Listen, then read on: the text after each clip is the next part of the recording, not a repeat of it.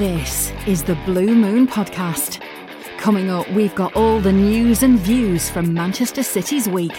Get involved with the debate by tweeting at Blue Moon Podcast and check out exclusive interviews on bluemoonpodcast.com. It's your club, and this is your show.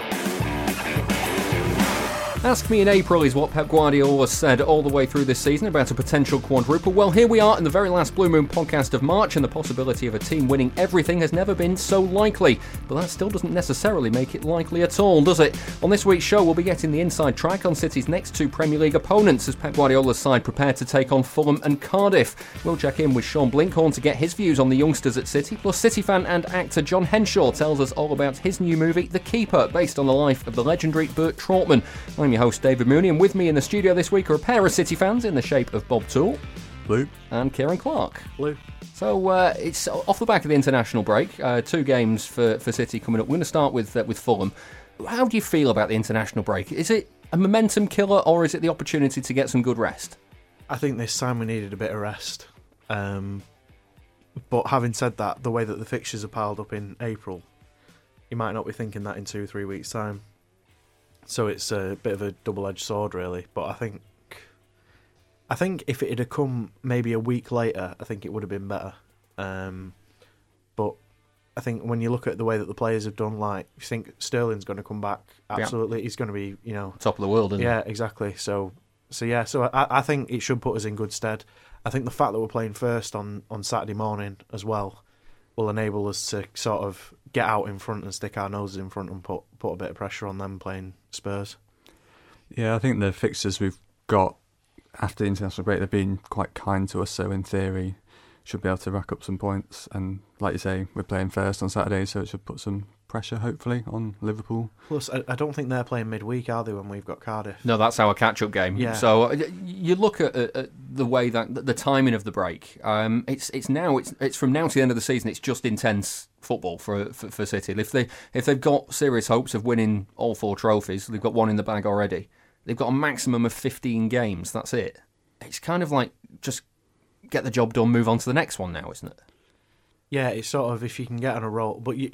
But you say just 15 games. I know, I know, just fifty. It's a it's a big ask, It, but it's like obviously we won 18 in a row last year, but you know no one does that. It's uh, I just think if you get, I think if you get 14 wins out of that, I still don't think you're guaranteed all four trophies.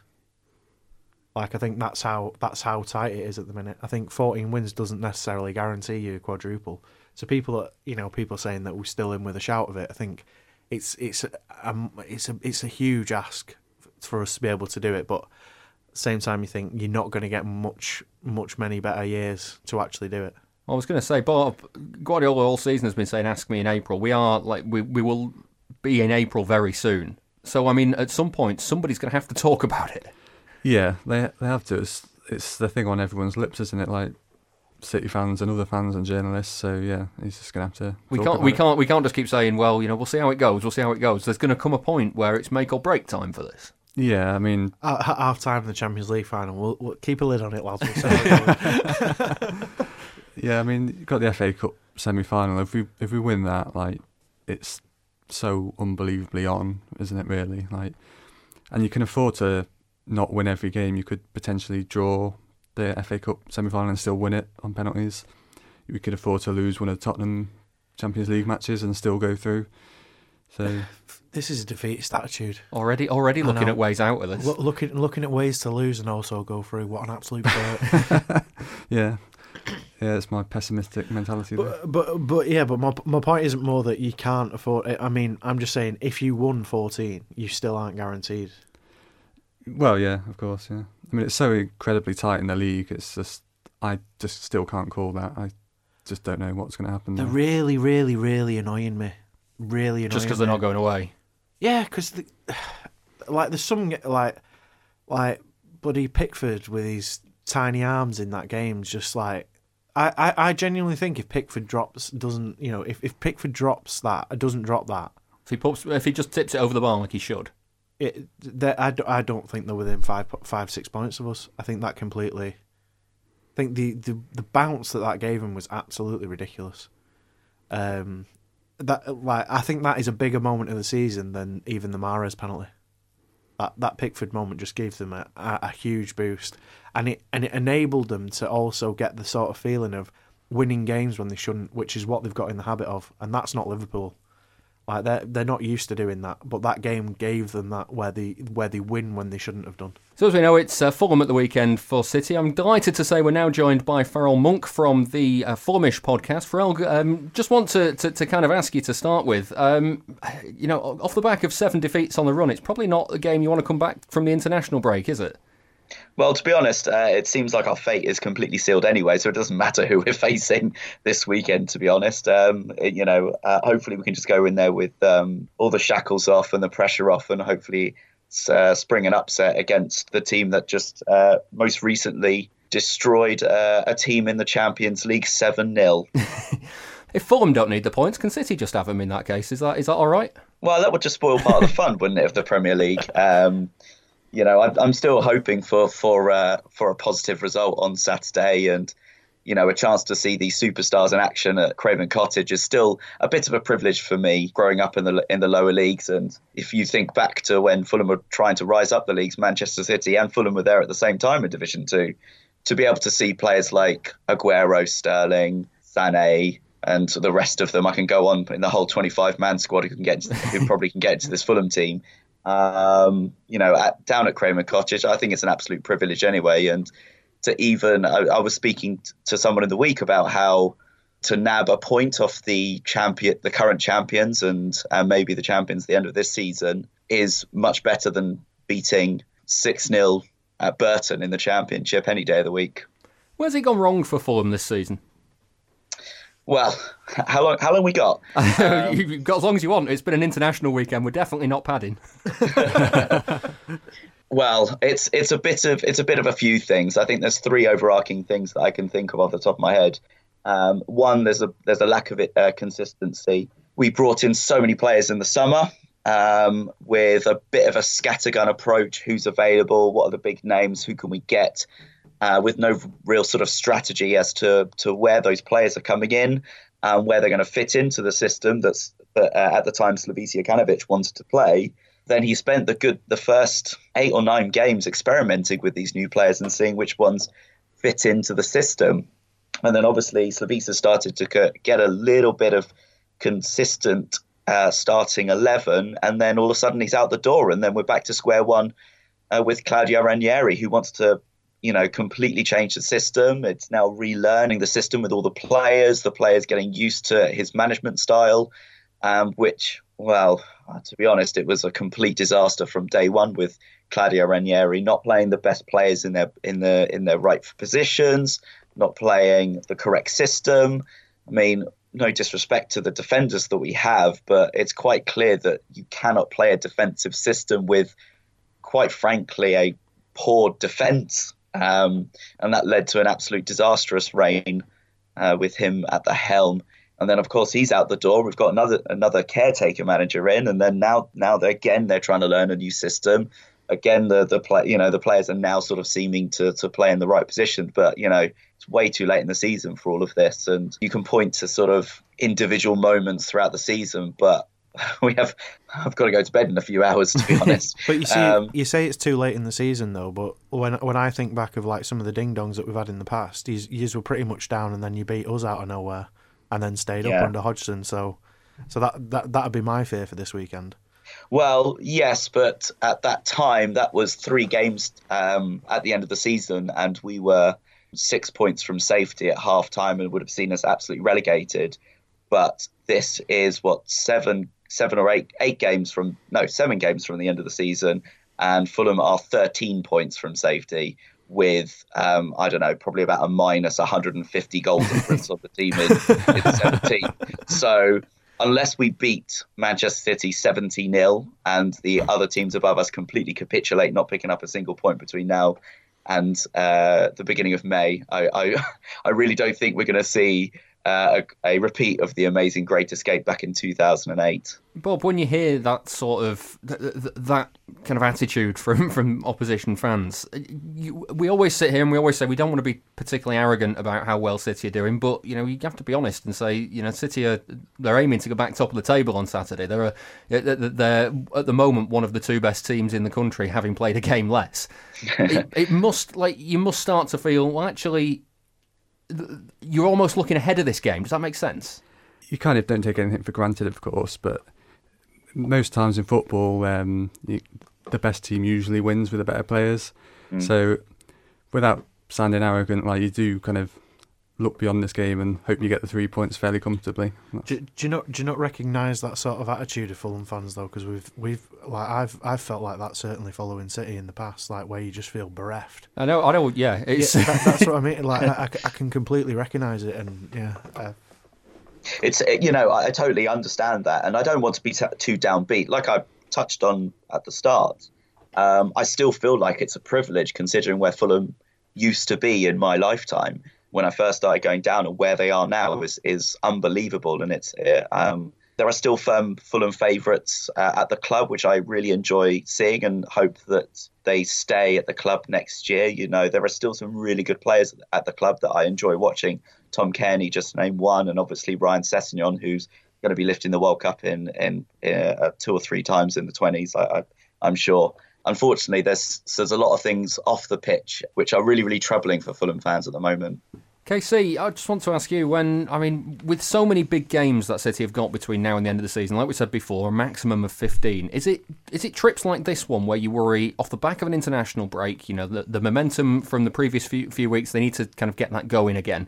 Is there a danger City can drop the ball in games like this? I actually think the international breaks helped us with this. I think because Guardiola is just purely going to be focused, like he's, you know, he's going to be have completely been fully focused on this game coming up.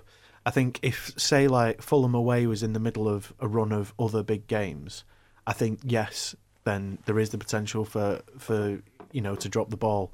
But I think there's I, I genuinely I just can't see I can't see us not being at it on Saturday, um, especially when you think of players that won't have been away on international duty. Like you know David Silva would have had two weeks rest. Aguero's had rest as well. Aguero's had rest. You know, I, I, I, I, and even players that have been away, like Sterling. Sterling's been away, but like he's coming back on an absolute high, isn't he? So I just I, I can't see it this weekend, and and it's and you know me. Normally I'm incredibly pessimistic. Doom and gloom, yeah, over there. Uh, Bob, uh, one other thing I wanted to. I mean, Kieran mentioned it before about the fact that that Liverpool play on the Sunday. Um, does what what does it mean for City to to go back top on level games ahead of them playing? Um, I think it's huge because it just puts all the pressure back on them. Because if we drop points on Saturday, um, Liverpool will still be ahead of us because I think they're currently two ahead. So um, that will give them such a huge, huge boost. And playing at Anfield in a big game against Tottenham, uh, the crowd will be up for it even more than they probably already are. So I think it's absolutely vital that City, you know, turn up and, like KC was saying, I think they they probably will. Um, they've had the two weeks to sort of focus their minds, and the manager has as well. So, yeah, it's going to be interesting. Well, I thought what we'd do because uh, th- there's actually quite a few uh, few links between uh, City and Fulham, so I thought just I'd uh, spring it on you. We'd have a surprise little quiz uh, about uh, about people who have who've represented both clubs. Can I just say I hate your face right now? it's time for a quiz on people with links to City and Fulham. We've got uh, four questions. Um, Farrell, as the guest, I'm going to let you uh, you pick to go first. They're all "Who am I?" Uh, if you get it on the first clue, you'll get three points. If you get it on the second clue, you'll get two points. If you get it on the last clue, you'll get one point. But if you have a guess and you get it wrong early, then I'm not going to give you any points. I'm going to hand it over to the team. Is that all right? Is it, how, how does that sound? Uh, so yeah, that sounds great. Yeah. Okay. so uh, pick a number one to four. Which would you like? Uh, two. Number two. Okay, for three points. My most recent job in England was as manager of Fulham, but I now work in China. Uh, I'm going to take a guess. Okay. Kit Symons. It is Kit Symons. Ooh. Okay, the other clues there for uh, for two points. It was I was I was relegated with City in 1998 and promoted with Fulham in 99, and then for one point was I scored the equaliser when City were relegated against Liverpool in 1996. So off the mark with three points, boys. You're playing as a team. So uh, so what number would you like? Four. Number four. Okay, for three points, I managed City in Europe and won European qualification with Fulham. I think I know who it is. You're yeah. uh, You can discuss it between yourselves, but I'll ask for a final answer because obviously you- Yeah. Uh, do you reckon it's Leslie? Um, all right, I wasn't thinking of that. That's yeah. I was gonna say Keegan. That's- Keegan even managed Fulham. Yeah, yeah. Keegan managed Fulham. Of course he did. Yeah. Yeah. No, but he didn't get European qualification with Fulham, did he? What was the question? I'm not telling you. It's, I, I've got the answers in front of me. what, no, what was the question? The question was I managed City in Europe and won European qualification with Fulham. I'm gonna go Leslie. Yeah. Yeah, guess. Le- yeah, Hughes. Hughes, Mark Hughes. It is Mark Hughes for three points. The Well second, played. I uh, didn't have a clue there. the, se- the second clue was I was I was manager of one of these clubs directly after being manager of the other, and then the uh, the last clue was I resigned from Fulham, citing a lack of ambition, but I was sacked as City boss. Okay, so uh, three three going into the uh, the final question. Uh, uh, there's numbers one and three left. Which would you like, Farrell? Uh, three. Uh, number three, okay, for three points. I had a season at Fulham, followed by a season at City in the mid 2000s. Um, followed by a season at City in the mid 2000s. Oh, Would I you like? really want to take a. I really want to take a guess, but I'm going to play it safe. and Okay. For another clue. Okay, so for two points, I also played for, amongst others, Newcastle, Blackburn, and Portsmouth. Uh, I, I know it. I think. And Portsmouth. Uh, I'm pretty. Sure, I think I know it. I have no idea. I, I think I know it. Would you like the one point clue? Yeah, go on. Okay, so for one point, I had a loan spell with Fulham in the early 90s before making it big at Manchester United. Yeah, definitely did know it. Oh, oh. it's Andy Cole. It is Andy Yes. Cole. Oh, of course.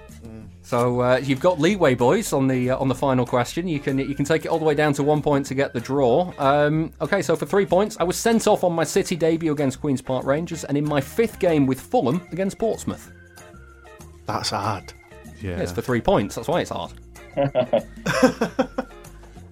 Sent sent off, sent off on his City debut. Against Queens Park Rangers, sent off in his fifth game with Fulham against Portsmouth.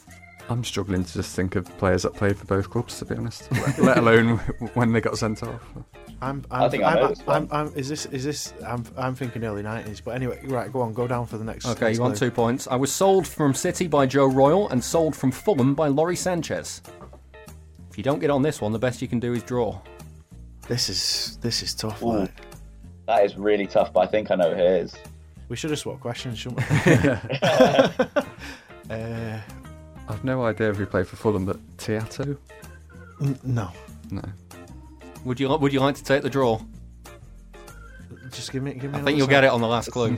Assuming they get it on Right. the last Go on, clue. go on. Go for the last clue. Okay, the last clue is I also played for Sheffield United, Tottenham, Wigan, Portsmouth, Leeds, and Port Vale. Michael Brown. It is Michael Brown. I should have guessed Ah. Michael Brown. There we go. So it's it finished four all, and I don't have a tie break, so uh, just wasted everybody's time. Sorry about that. So we'll call it a draw on Saturday then. Yeah. Yeah, let's go for that. A four, a four all Yeah. draw. For a pledge of $2 a month, you can hear our weekly bonus show on a wide range of city topics. There's more details on patreon.com forward slash Blue Moon Podcast. Okay, Farrell, before we let you go, um, one question I did want to ask about because uh, ticket prices is hot on the agenda for uh, for Fulham fans on Saturday. Um, I- I- if City fans listening to this aren't aware, the uh, that there's a Fulhamish uh, campaign going on on Saturday in the 55th minute, I believe, um, called Stop the Greed. Just talk, just explain to us uh, what, what's what's going on there. The background is that Fulham have always been traditionally a quite affordable match ticket wise. And over the past couple of years, there's been a steady increase of, uh, well, even just, well, I suppose a dramatic in- increase in ticket prices. It started towards the end of last season. And then this season, apart from the first or second home game of the season, the cheapest match tickets available have, have risen to £45. And that's for the what is called the Category B games. And for the Category A games, the cheapest tickets, and including Saturday's game, is £55. Fulham fans have raised their concerns with the um, directly through the Fulham Supporters Trust to the club about this all the way back in August and have continued to do so every month up until today.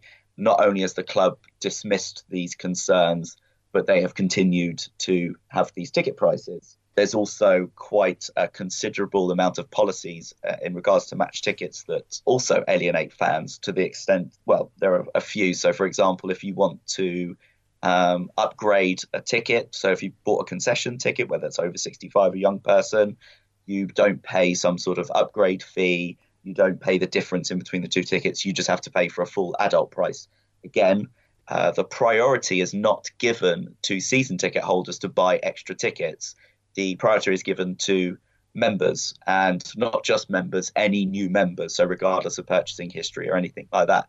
So, um, for example, at the last um, home game against Liverpool, if you just watch Ryan Babel's equaliser, you can get a sense of how many away fans were in the home areas. There were literally hundreds. That is not an understatement of how many Liverpool fans were able to secure tickets ahead of genuine Fulham fans. Six out of every 10 supporters say that they have attended less matches this year purely based on the cost of the ticket, which is quite frankly unacceptable. The fact that the club have turned it around and said, no, we don't recognise this as, a, as an issue. The fact that it's actually pricing out our our genuine football supporters is is ridiculous, and football owners from other clubs and people who other who, who run these, these these clubs can actually say, well, you know, if Fulham can get away with charging fans through the nose, then maybe we, we can get away with it. And this is something that we we don't want. We decided to make some banners to show at the 55th minute during the game because that is the cheapest ticket uh, for Saturday's game.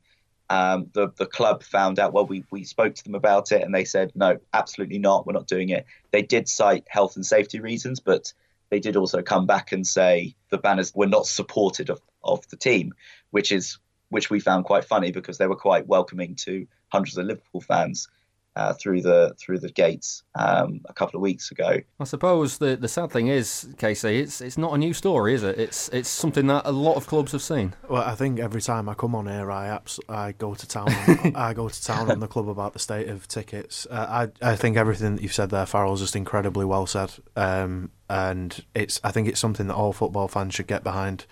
Um, it it really winds me up, you know, when you get sort of say quote unquote rival fans saying, "Oh, like you know, you can't do this," or "This is what your type of fans are like," or you know, without taking into account socio socio-economic differences, you know, price costs that are put in place by the clubs. Because let's face it, people running football clubs don't don't give two shiny shites about fans anymore. It's absolutely appalling the way that fans are treated up and down the country, especially in the Premier League when it comes to money.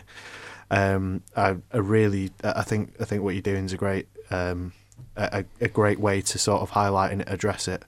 Um, my, my only fear is that football clubs won't actually notice until until people start walking out of games. It's it's the only thing that I can I can think of. I, like I'm I'm sick to death of the way that the way that City treat price hikes, and yours sounds even worse. To be fair, um, especially like you say, it's it's not just it's not just increasing costs. It's it's changing it's changing changing the demographic of who actually goes and watches mm. Fulham.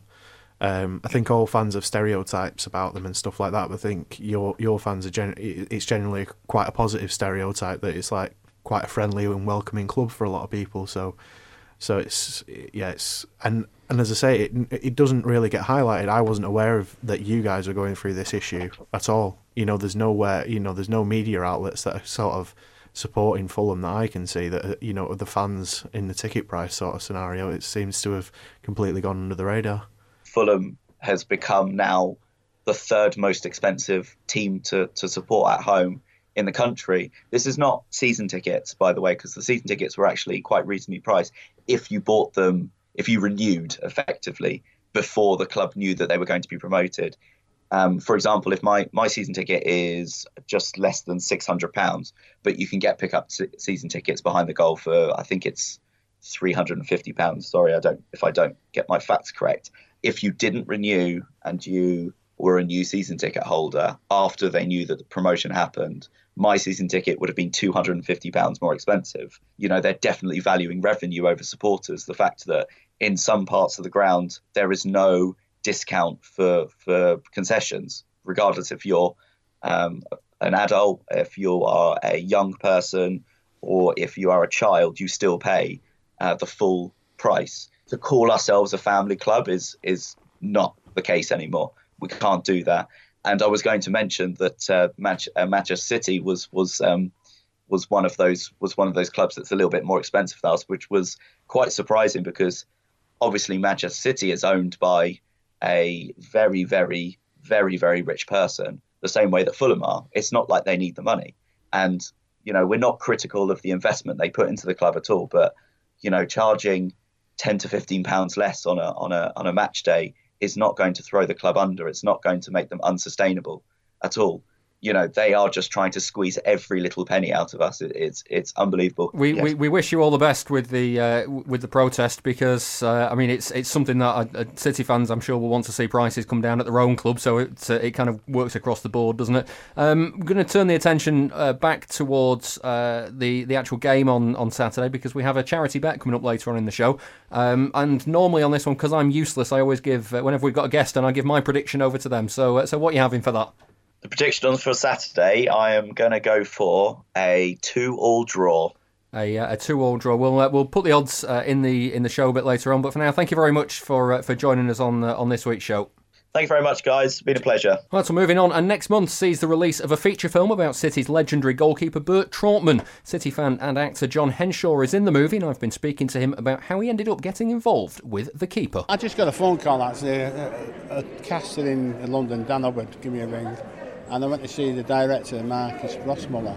Um, and he he was a Ken Loach fan, and I've, I've been lucky enough to do a couple of Lo- uh, Ken Loach fa- films. So, uh, on the grounds of that, he wanted me to do this film about Trautmann. And uh, as soon as, of course, he mentioned Trautmann, me being a Manchester City supporter, uh, I was I was down there. I just went and had a pint with him, and that was it. You know, they drifted on for a couple of years, so you know they got funding and everything else organised. But uh, and then, you know, lo and behold, three years later, it's in the can, as you say. What I mean, like you say, you jumped at it like like a shot. What what invo- what was involved with, with making the film? First thing, we wanted to try and get it done here. We couldn't get the funding here, so we went to Belfast uh, and we went to Munich because we got the money off Ireland and Germany. So you know, we had a bit of rehearsal in London. Then we went to, started in, in Belfast for a few weeks, and then went over to Germany to finish it off. But um, but for me, there was not a lot of research on it really because I knew the period well.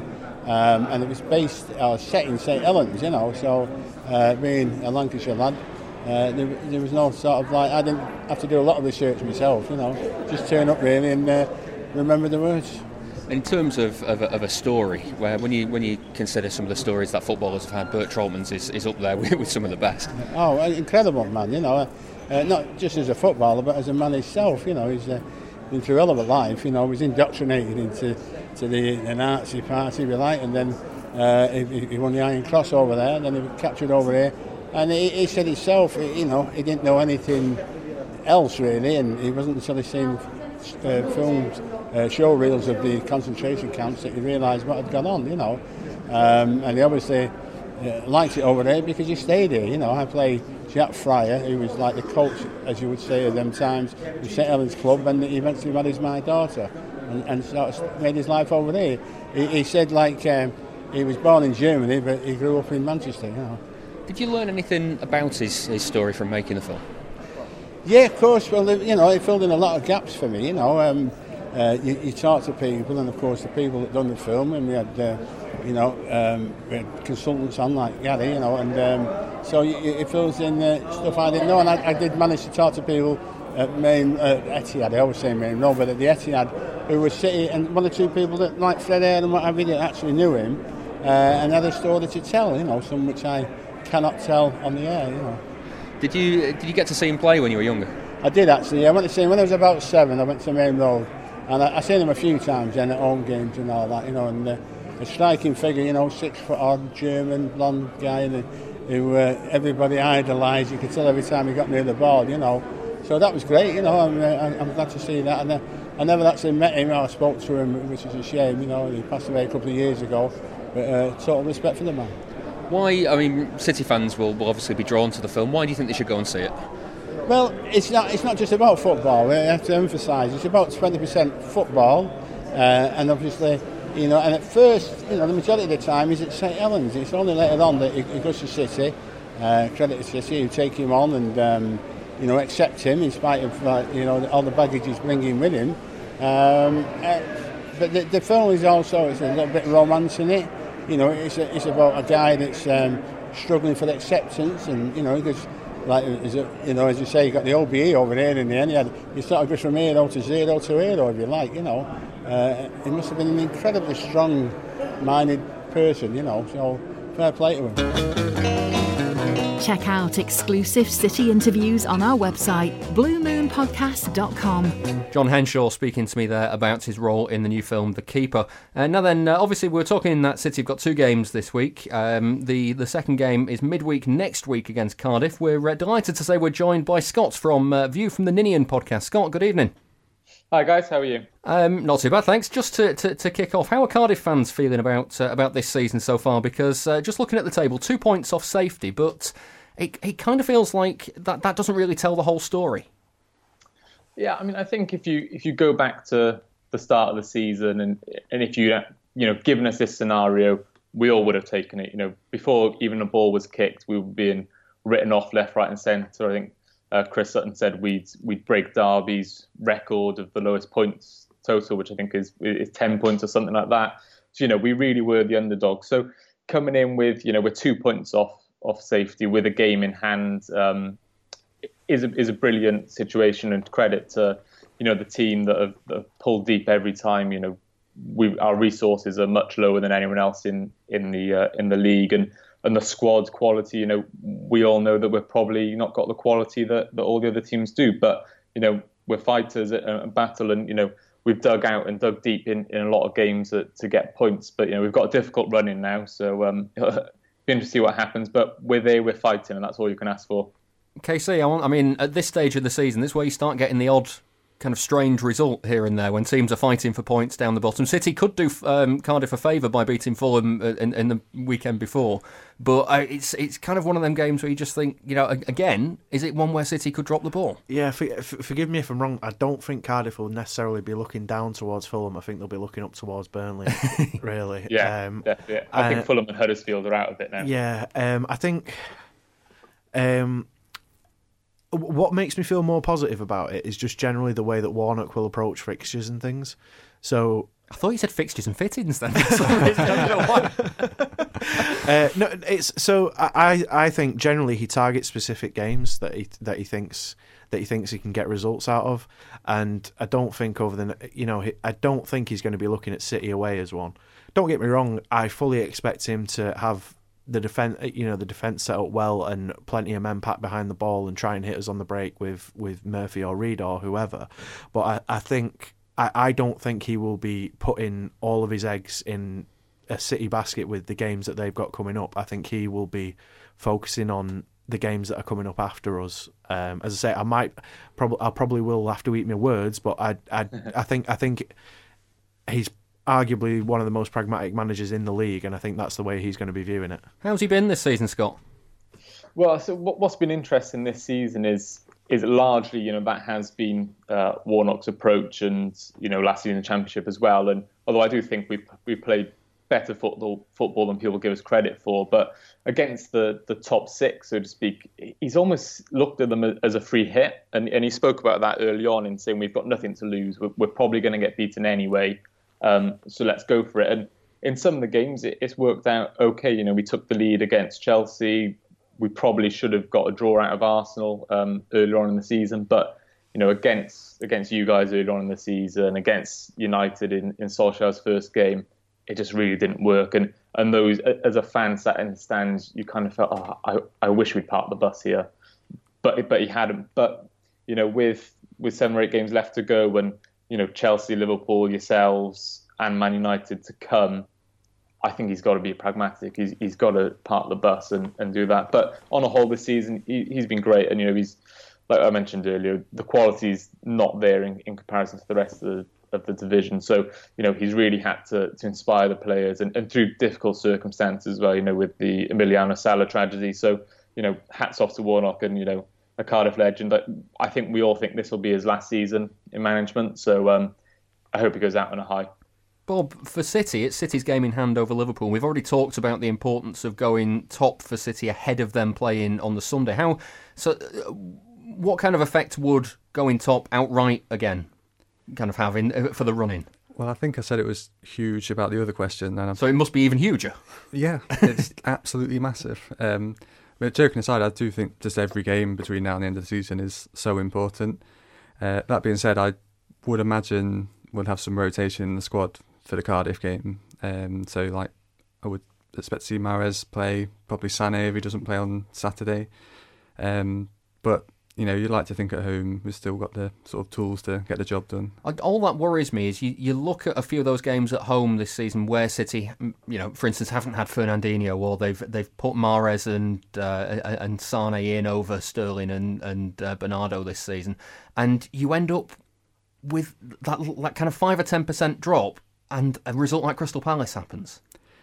Yeah, that is true. It has it has happened, um, and we've also seen it more recently where he's had to hook some of the players quite early. I think was it West Ham where we really had to battle hard for that result and got a penalty in the end. I think, but I think Mahrez got pulled off quite early in that game, and Bernardo and Sterling both came on. So that is a worry. But I think if you're going to rotate, you do it at uh, a home fixture uh, rather than an away fixture at this time of the season. Scott, which players for, for Cardiff uh, that, that that you know maybe we don't know about are going to be key to uh, to getting any sort of result at the Etihad? Well, I think our best player is is Victor Camarasa, who um, who who Guardiola might know from his time in Spain. We've got him on loan from Real Betis, and he's he's the one one of the few players that have just got that that absolute you know class in him, and he scored a few belting goals this season, and, and just he takes the time on the ball, which is great. But um, the player that that perhaps might um, might cause trouble for City that that hasn't got you know the best reputation in the Premier League is Oumar Niasse, who he hasn't scored a goal for us since he joined in January, but he's really transformed the way that we've played. And we are playing Callum Paterson up, up top um, earlier on in the season, who we signed as a right back, which kind of says it all about you know our, our fortunes earlier on in the season. But Niasse has come in, he's got that pace, and he, he's allowed us to maybe play a bit deeper and hit teams in behind. You know, play those long balls in behind the defence and you know, if City do do rotate, and I'm not sure uh, what your squad's looking at the moment, but if Vincent Kompany or someone like that comes in who who may be a bit older, you know, not as quick as the like of likes of Laporte, then he might be able to cause that that trouble in behind. Okay, say with the games thick and fast, how will Guardiola manage the squad? Well, I think well to use Laporte as an example, Laporte starts every game because he doesn't he he gets international rest, doesn't he? Because he doesn't get picked for France. Um, but as I say, Stones is coming back off an injury, so I'd expect him to be playing as well. I, I'd, as I say, I'd be worried about Cardiff on, on the break and, and maybe, as I say, from, from the odd corner um, and, and, and things like that. But in terms of play, you know, it's one of them games where you'd be expecting about 75% possession. Um, but whether, you know, that doesn't always work and you can lose those games. But I think, I, I, I as I say, I'm, I'm oddly confident about these two games because normally I'm I'm very wary of a banana skin. um, I, I, we did it in the, uh, in the, with the previous guest with Fulham, and uh, we we had a really good quiz. But because we're definitely not padding on International Week, I thought we'd do another one because uh, these two in the studio absolutely love a good quiz. Don't I you? Just say again. I hate your face. This week's second quiz is on past meetings between City and Cardiff. Okay, so this time around, uh, we're not doing uh, "Who Am I" for this one. This one is uh, three questions uh, each. You've got we've got three Cardiff questions for uh, for Scott, and then uh, three City questions for you two. You again, you're working as a team. Um, Scott, as our guest, would you like to go first or second? I'll go first. Get out of the way. Okay. Um, so, question number one: Who scored for Cardiff to knock City out of the FA Cup in 1994? Oh, that's, that's an easy start. Probably one of the most famous goals in Cardiff's history was Nathan Blake. It was Nathan Blake. I, uh, you know, there's not that many meetings between City and Cardiff recently. I, no, so I was, I was, I was going to say, like, I, even, don't even, pull your face at me, even, Casey. Even I knew that when I was six years old. okay, so you two. Uh, question number one on the uh, on the City side: the first goal given by Goal Line Technology was scored in City four, Cardiff two. Who scored it? It was Dzeko, wasn't it? Go for it, mate. Edin Dzeko. It was Edin Dzeko, 1 1. Um, so uh, over to you, Scott. Uh, who was sent off for Cardiff in last season's FA Cup meeting between the two teams? Oh. My mind's saying Joe Bennett because of that tackle, but well, I'm going to go Joe Bennett. He should have been sent off for that tackle if he wasn't. He should have been sent off for that tackle, and he was sent off later on in the game. Yeah, it was, it was for uh, Brahim Diaz. It was. It? it was a second yellow card late on in the game. Uh, so two one uh, to Scott. Uh, you two on to question two. Who almost retired in 2010 before leaving City for Cardiff on a season-long loan? Craig Bellamy. I Bob, don't know. Bob shaking his head. Craig. Are you Bellamy. happy to go with that? Craig Bellamy. I am. It was Craig Bellamy. okay, so Scott, to I uh, think it was sure then. to uh, for your final question, uh, who scored Cardiff's last winning goal over City? Oh, winning goal. It was Aron Gunnarsson in the first game, off maybe the first home game of the season in 2013. It was the first home game for you guys in 2013, but I haven't got Aron Gunnarsson. I've got Fraser Campbell. Ah, yes, Gunnarsson scored in that game, but maybe yeah, Campbell. Fraser scored Campbell the got the last one. So you First, can. first day of my honeymoon, that ruined it. Sorry to bring back any painful memories there. Um, so you can win it. Um, who was City manager last time they lost to Cardiff? Well, it was that game, wasn't it? That Yeah, yeah. So it's that game. So it's Pellegrini. It was Pellegrini. I wrote these questions the wrong wrong way round, so that one should have gone before that one. But who knows? there we go. So uh, very sorry, Scott, but it's uh, it's gone to City on this occasion. No, I'm sure that's a prediction of how the game will go. You're listening to the Blue Moon Podcast. You've made it this far, so don't give up now. Right, well, the international break is over, and that brings us back to domestic action with the charity bet for this season. The season so far, we've raised £828 for the Christie, a cancer hospital in Manchester. William Hill is giving each member of the team a £10 correct score single, with the winnings going to charity. Uh, we've already heard from Farrell on the Fulham side of things. He said 2 2 for that game, which is 28 to 1, so 280 quid if he's right. Uh, Casey, what are you having for, uh, for City against Fulham? Uh, I'm going for three 0 3 0 is 11 to 2, that's £55. Bob? Uh, 2 1 to City. 2 1 City is 10 to 1, so £100. And then uh, for Cardiff, what, uh, what are you having, Casey?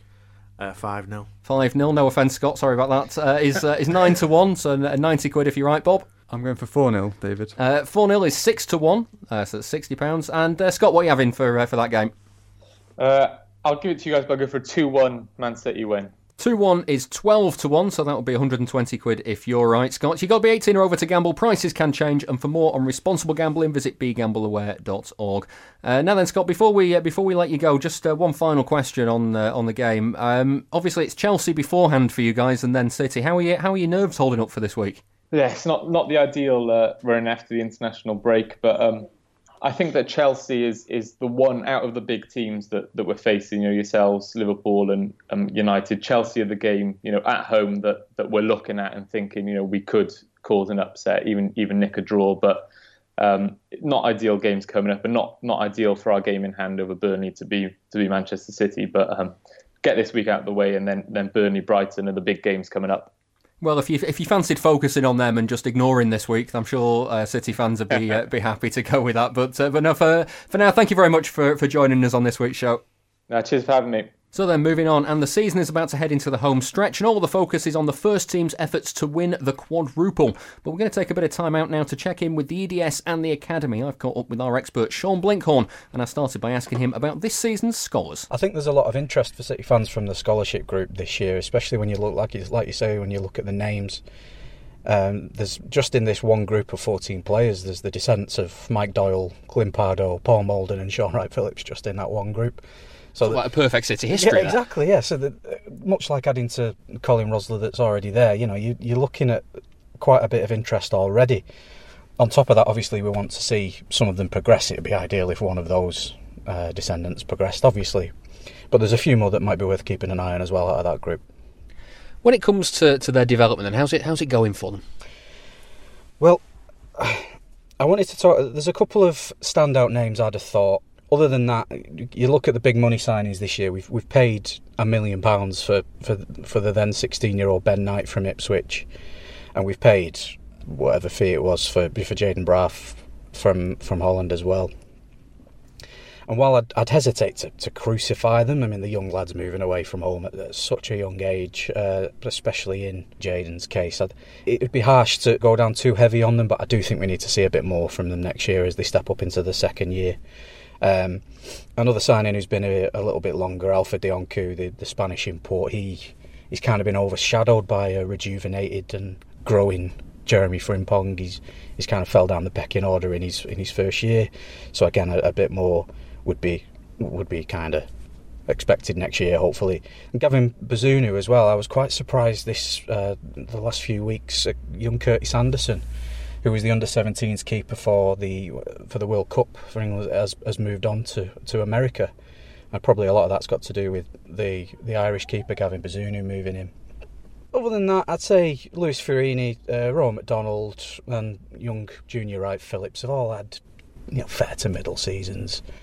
Nothing really worth shouting about, but progressing relatively well. The two that really stand out for me personally, Taylor Harwood Bellis, he's someone who came from from the under 16s. One of my colleagues described him to me as a defender who loves to defend, as opposed to a lot of the defenders that are, that are coming through the ranks these days that are kind of more like uh, defensive midfielders that have been pushed backwards and told to stay where they were. Taylor does have that reputation. He can pass the ball as well. It's not you know, it's not a crux for him. He, he can pass it. He can. He's very strong in the tackle. He's he's from Stockport as well, which is an important which is an important point. Just add into the whole representation we're getting from there these days. Strong strong Stockport area for uh, for City, isn't it? it is, yeah. And there's a few more coming through. um, yeah, so Taylor is he's one who's gone straight into the EDS uh, rather than uh, wasting time with the under 18s on the whole. I mean, he has played, and obviously the Youth Cup is, is a completely different uh, kettle of fish when it comes to that. The other name is Tommy Doyle, one from the group that I mentioned before with his, his two big name descendants. He um, he's an all action all action midfielder. He, he's he is good to watch. He's he's got that bit of bite in him that fans like to see, and uh, and he, he's also an incredible striker of a dead ball. I mean, I don't think enough's been made of. In, in the previous round of the Youth Cup, he uh, he he did something which I don't think I've, I see very often on a football pitch. He took an outside of the foot pinpoint corner onto Eric Garcia's head. He didn't have to even move. He just kind of flicked his head and it went. It was incredible goal. Wait, an, an outside of the foot outside corner. of the foot. Yeah, he, he drilled it at Eric Garcia's head. It was incredible. You've got to go back and watch it. It was fantastic. I've never seen that in senior football. Yeah, I know exactly. I, I thought I'd never seen it before, but he, he's that sort of player, and he can score a free kick, and he can, you know, he takes the penalties. He's, he. When I say all action, I really, really mean it. He's, he's um, he has played for the under 18s a little bit more, the, the league side under 18s, I should say. Um, he kind of he had an injury with with England under 17s over the summer, so he's kind of had to feel his way back in a little bit. But more or less, he's gone straight in with the EDS, and he's really he kicked on this season. He really does stand out along with along with Taylor. Obviously, coming up is the uh, the Youth Cup semi final for City. Uh, Youth Cup's obviously big in, in City's past. Where where are they for for this season? So, coming up very shortly. Um, I think Monday the first is the semi-final. Uh, the format's actually changed for the Youth Cup this season, so it's now a one-legged semi and a one-legged final. And uh, we're at home uh, against West Brom for the semi, and I believe the home, if we get through, you know, touch wood, the final would be at home as well against Liverpool. Definitely, they've already got through. West Brom have got a strong, strong side. To be honest, they, they've they've beat Arsenal and Everton on the way to this this final. With who also have strong groups this year. You know, it's not it's not a case of them being on the downturn. From our point of view, I think it's the best way to see all of the the, the stronger of the, the the first year groups that I've talked about because they will get to play just a lot less of them as you'd have thought than in recent years. The second year is much much stronger than this year's group, I think. You'll see a mostly second year group, but you probably will see, Taylor and, and Tommy, with one or two more exceptions, hopefully. But yeah, it's a, it's a big competition. They'll be they'll be making a big deal of it. Uh, I'm hoping for a big crowd, and uh, we can uh, hopefully push on through to the final because it's it's going to be very very important to the, the higher ups at City's Academy to win this trophy. Please give us your backing. Patreon.com forward slash Blue Moon Podcast.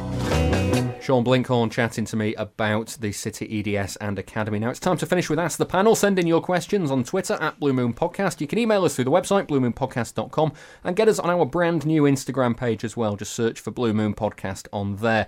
Uh, Lewis Shaw has been in touch on the emails to ask what do you think about Raheem Sterling's comments on racism in the game, and do you think it will finally prompt some serious action against it? Now, for this bit, I, I, thought what we'd do is first off, let's hear what Raheem Sterling had to say to ITV Sports after the England game in Montenegro. Personally, I didn't hear anything today, um, but a few of my teammates um, said they heard it from the dugout, um, and it was just a, reaction to, to tell them we know that we're, we're black and there's nothing that we're that we don't know. So that was that was all that that was for us just to say we, we know and, and, and there's not much we can do about it. But you obviously felt it was important to make that gesture on the field to, to, to bring it to people's attention. Yeah, um, them things can't go unspoken about. You've got to speak speak about it. It's it's it's 2019 now, and you know it's getting a bit silly. Um, and I think just to rub it in their wounds a little bit more. Just simple as that. We were winning. Um, and just let to know that that's not going to affect us. You got you got to come better than that. What do you hope happens though? Because this keeps happening, and um, may, maybe some feel the punishments punishments should be tougher. Yeah, there's got to be, you know, there's so much that can happen in football. There's can't be, you know, every other game. There's got to be something to, you know, completely stop this because, you know, at the end of the day, players are playing. You know, there's there's a football match. People get emotional, but you know, to then be put down by your skin colours is, is, is completely wrong. And I think it's time that you know there, there's a stance. I don't know UEFA, whoever. I mean, yeah, UEFA, whoever it is. We need to, to do something that, that's going to make these people think and, and, and not do it again. And you obviously feel it's important to use your position to speak out, not be quiet. Yeah, it's, it's, it gets to a point where you know you don't want to constantly be speaking about it because at the end of the day we're footballers. But at the same time, we, we try to make people aware of it, and we got to make the people in charge decide what, what's the best thing to do. This is the Blue Moon Podcast. Raheem Sterling speaking to ITV Sports. Um, it's a bit difficult for us in the studio to, to kind of address this issue because without being kind of too insensitive on the topic. We're three white men talking about racism, and it's not something that I feel particularly comfortable going into. Um, so, what we've done, this is what Nedum Onuoha and Leon Mike had to say when they were discussing the situation with racism in the game on the Blue Moon podcast after the Sterling incident at Chelsea earlier in the season. I think being being raised in Manchester in the 90s, I did experience a few things. My whole family did because we, you know, we came from we came from Nigeria and we were at the time, I think, one of the very few, if not the only, black family that was in Miles Platting around that time. So our, people saw us as being very different, and they treated us as being very different almost from the get go and throughout my entire time there. And it, it it wasn't nice to be honest. It was a tough time, especially because we were trying to adapt to a new country, and people just weren't really willing to help us achieve that. Obviously, some people were, but I'll be honest, the vast majority weren't. And then time passed, and I'd go and I joined Man City's academy when I was 10, and we played in a few international tournaments. And some of the places that you'd go, and some of the countries, and some of the teams that you'd see, some of them never couldn't speak a word of English except for to be able to swear at you or to say like an N word to me. And it was strange because I just thought to myself, like, what is what is this? Is this is this what I am? Is this what the world is? And in fairness, it, it got better over time, and I think a lot of that was because people's voices started to be heard now. You know, if someone said they were offended, you know, people and the authorities and so on started to finally try and get behind them and support them instead of ridiculing them because it's hard. To, it's a lot of the time it's hard to be the minority. Trying to in a group of ten, one or two people saying something, people listen to what you're going to say, but the fact is the eight are the ones who are going to make the decisions. Whereas now I feel like more people are going to listen and understand and you know pay attention as such. I've had it, um, as I would suggest most, if not all, other black players or um, players of uh, um, ethnicity have had in the game. Um, my first um, experience of it was playing for my town team, Trafford Boys. Uh, I was only 13 at the time, and um, I was called a, a name by a boy. I had no idea what it was he'd called me, so I asked him what it was, and he had no idea himself, and the game just carried on. And uh, yeah, I had it in, in my professional career as well, from players and from from fans of the the opposite, um, you know, the opposite club we were playing against. So, um, as long as I can remember, there's a preconception that black players are lazy and you've got to work them hard, and then you have with other people and I remember my dad telling me, you know, as a as a black man going into you know football, you're gonna have to be twice as good as as your white counterparts, and you're gonna have to work twice as harder. Um, so it's been there, you know, as as long as I can remember, um, and it it's hard because you don't want to be seen with as the guy in the changing room with a chip on your shoulder, which has been said many a time. But at the same time, well, if I can see it, why can't you? You can't just let it slide either, you can't can just you? let it slide. But there is that that sort of. I think it's just an understanding, um, you know, of of what the player's actually going through at the time. You know, if you're being, uh, you know, having racial abuse hurled at you, um, week in week out, then you know you're not going to go home feeling very good about yourself. Have we been complacent about tackling it? Do you think? um, complacent, maybe. Um, I'll go as far as saying neglectful. Uh, yeah, we have, uh, you know, kick it out and show racism in the red card, but they happen on a day. The players wear a t-shirt, they wave a couple of flags, and then it's over. Um, what needs to happen? uh, This is this is um, what it is for me. Um, if someone feels comfortable that they can spout racial abuse at somebody, whether it be on the pitch or whether it be from the stand, if someone feels comfortable, then the conditions are right for them to feel comfortable. If you make the conditions that they feel uncomfortable doing that, then it's going to stop. You know, and that doesn't mean we eradicate racism because it just happens behind closed doors. Then, so what needs to happen? There to be a culture of, um, you know, uh, zero tolerance. And also, as I say, the press have got a big responsibility. People, you keep saying that, you know, the it's reported doesn't have anything to do with it. Well, it does. Um, and if you if you create or cultivate a culture of hate and you know um, prejudice, then that's going to fester. And it's, again, it's not just football; it's society. You're listening to the Blue Moon Podcast. Facebook.com forward slash Blue Moon Podcast. Nedum Onuoha and Leon Mike there. Um, so, I mean, the, the second part of that question is something that I think we can address. Um, Lewis asks, do you think it will finally prompt some serious action in the game? And I, I, the one thing I've noticed, certainly surrounding Sterling this season, is that the discourse around it has, has it's started to gather a bit of momentum. Yeah, but I don't think anything will change. Just because the discourse around Sterling has changed doesn't necessarily mean the issue of racism's changed in the game. I think the way the the the fervent relish that the English media has sort of reported this Montenegrin racism as if we don't have any issues in our country has been, I think, absolutely appalling. I've not seen any mention of West Ham this week. I've not seen any mention of Millwall. I've not seen any mention of the Arsenal stuff. You know, um, the way there's been no inward reflection from our own media about the way that they've treated Sterling themselves. It's just sort of like, hey, this is a this is a, a brilliant a brilliant thing that we can highlight so that we can claim to be liberal and address this point of racism. Well, really, they're doing they're doing nothing about it. I, don't think they're highlighting it properly.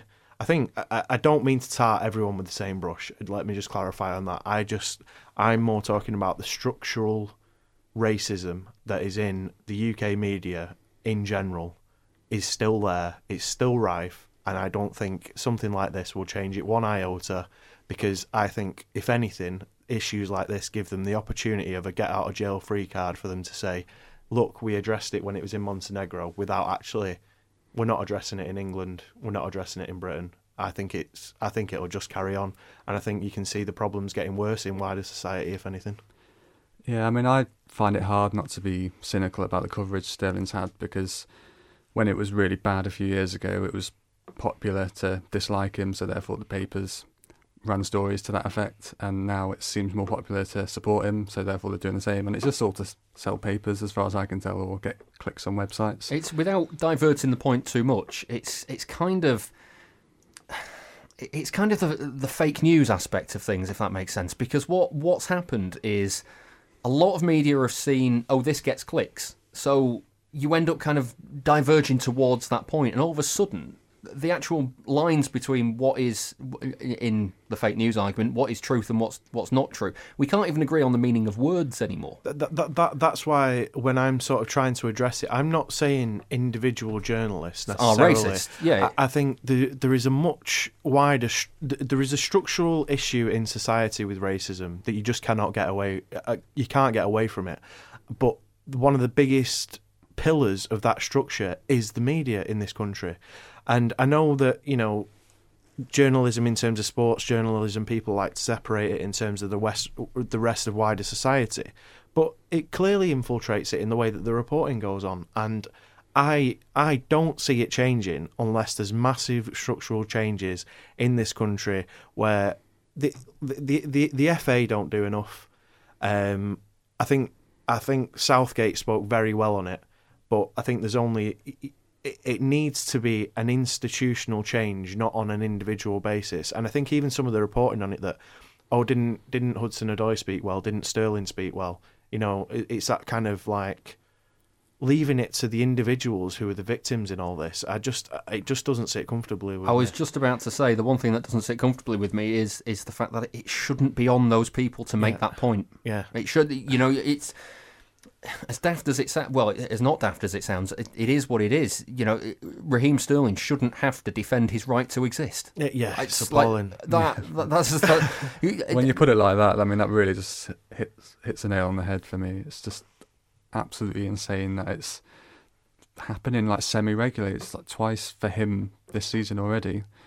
It's outrageous, and I, agree, I completely agree uh, with the general point. I just don't think it will change anything, and I fear this will happen again, and he'll have to speak out again, and then the same. Then we go, oh, didn't he speak well? And then you know we forget it three weeks later when it happens again, Yeah. and you know the, the, sort of whole cycle starts again. But it, uh, the, the the thing that worries me though is not that the whole cycle starts again; it's that the Overton window shifts and the cycle starts again, and we end up talking about this, but from a worse position this time ne- at this time next year, and a worse position slightly the year after and the year after. It's already way beyond what it should be. You know, there's there's people like to think there was a magical point in time where racism didn't didn't exist. It's always been there. It's always been a massive structural problem, and people aren't addressing it. People like to sweep it under it under the carpet and pretend it's not there a lot of the time, but it is, and it's just in wider society. And I think unless there's wholesale changes in society, then this thing's just going to get worse. And you know, it's only just occurred to me that um, we're talking about Raheem Sterling and racist incidents. Uh, I remembered ahead of the Manchester derby, was it uh, last season or the season before? Um, uh, Sterling was assaulted at the CFA. Yeah. and it was a racially motivated Was that, assault. was that the derby or was it before Spurs? I thought it was on the morning of the derby, Oh, but maybe, yeah. it was. I thought it was just Tottenham match, wasn't it? It might have been the Tottenham Yeah. match. It doesn't I really I might be- matter, it does doesn't matter which context, way, does it? yeah. But- but but you you take the point again. It's it's something now that we look at. I- If it was either last season or the season before, it's you know it's it's three times in Yeah, yeah. three seasons. Mm. It's just it's it's something that is, is coming back and back. And just to, to kind of pick up on your point, uh, Casey, about um, about changes in the media, as somebody who's worked in you know a number of newsrooms in my lifetime, one thing I can tell you is the newsrooms I've worked in generally not that diverse. you look to like things like American football where they've got th- things as basic as the Rooney Rule and how much controversy that that causes, and why we don't have even like little baby steps of something like that in this country, um, in in all walks of life, not just in terms of sport. And I just, I, you can see society is getting worse. It's fall, you, you know, it it wasn't exactly holding up well a few years ago, but it's it's cr- it's crumbling at the minute, and I just I I, I can only see. Um, so, so let's say fringe aspects of horrible parts of society getting worse. I think the problem with the whole Sterling coverage is it's viewed in as like in the bubble of football fandom, uh, and that isn't really where the problem starts from. It's just a sort of symptom of wider society. because obviously structural benefit of having white privilege it's easy to forget like you know because it's in the media now it's like I, i'm i'm you know this time next week will i be thinking about it probably not because of quote unquote white privilege and the an- the answer is is get involved in the community and do more in in in wider community issues and and do more that that to me would be the answer and build sort of grassroots things but I've like I'll be open and honest with you. I'm I'm crap at that. Right. Well, it, it seems quite a quite a harsh note to end on, but uh, time has beaten us, unfortunately, for this Sorry. week uh, on the show. Uh, the international break is over, and that means we're back to the stresses and strains of competing on three fronts now for City. Can City do it and win everything? We don't know, but we'll be with you for every step of the way. Special thanks to my guests this week, to Bob Toole. Cheers, David. And Casey. Cheers. Uh, in this week's Patreon bonus show, we're looking at alternative city histories and how things might have gone differently if some of the more embarrassing mistakes never happened. That's available for a mere $2 a month, and for that, you'll get four or five bonus shows each month, depending on the length of the month, plus blogs by me and Richard Burns as well. All of that money backed goes towards putting the show together, so please do help out if you can. There are more details on patreon.com forward slash Blue Moon Podcast. I'm David Mooney, and I'll be back next week to assess the title picture after the games with Fulham and Cardiff. See you then.